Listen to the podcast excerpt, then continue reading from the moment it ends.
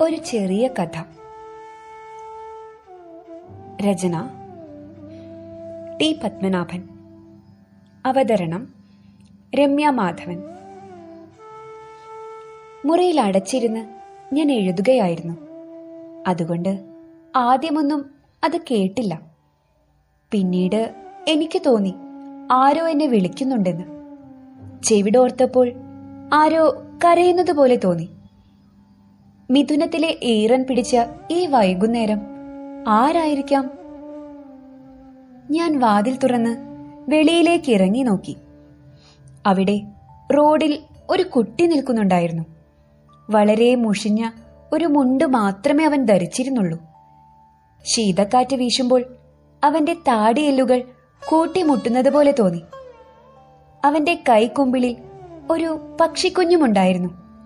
പക്ഷിക്കുഞ്ഞിനെ അവൻ മാറോട് ചേർത്ത് പിടിച്ചു. കുട്ടി ചോദിച്ചു മാടത്തയുടെ ഈ കുഞ്ഞിനെ തരട്ടെ? എനിക്ക് അത്ഭുതം തോന്നി. മാടത്തയുടെ കുഞ്ഞോ? എനിക്കോ? എനിക്കെന്തിനാണ് മാടത്തയുടെ കുഞ്ഞ്? അവൻ വിചാരിച്ചു ആദ്യമായിട്ടാണ് ഒരു പക്ഷിക്കുഞ്ഞിനെ വേണോ എന്ന് ചോദിച്ച് ആരെങ്കിലും വരുന്നത്. പക്ഷേ ഞാൻ പറഞ്ഞു വേണ്ട മറ്റൊരവസരത്തിലായിരുന്നുവെങ്കിൽ ഞാൻ അവനോട് എന്തെങ്കിലും ചോദിച്ചേനെ. എവിടെ നിന്നാണ് ആ മാടത്തേടെ കുഞ്ഞിനെ കിട്ടിയതെന്നോ? അവന്റെ പേരെന്താണെന്നോ? അങ്ങനെ എന്തെങ്കിലും. മിഥുനത്തിലെ വൈകുന്നേരം വിറച്ചുകൊണ്ട് എന്റെ വീട്ടുവാതിൽക്കൽ വന്ന് ഒരു പക്ഷിക്കുഞ്ഞിനെ വേണോ എന്ന് ചോദിച്ച അവന് എന്തെങ്കിലും കൊടുക്കുകയും ചെയ്തേനെ. മാടത്തേടെ കുഞ്ഞിനെ വാങ്ങിയില്ലെങ്കിലും.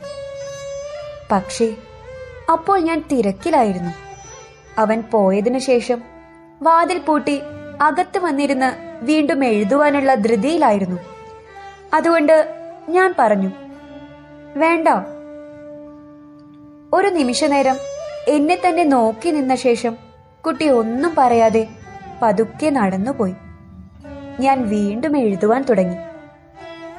പക്ഷേ പിന്നീട് എഴുതുന്നതിൽ പൂർണമായും ശ്രദ്ധിക്കാൻ കഴിഞ്ഞില്ല.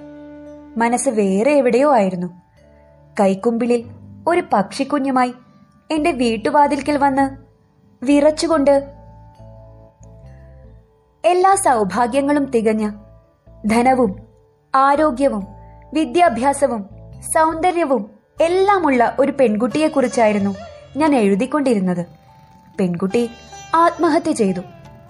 അവൾ ഒന്നും എഴുതി വച്ചിരുന്നില്ല. ഒഴിഞ്ഞ റെയിൽവേ കമ്പാർട്ട്മെന്റിൽ അവളുടെ അബോധാവസ്ഥയിലുള്ള ശരീരം. ഞാൻ പെൺകുട്ടിയെക്കുറിച്ച് എഴുതുകയായിരുന്നു.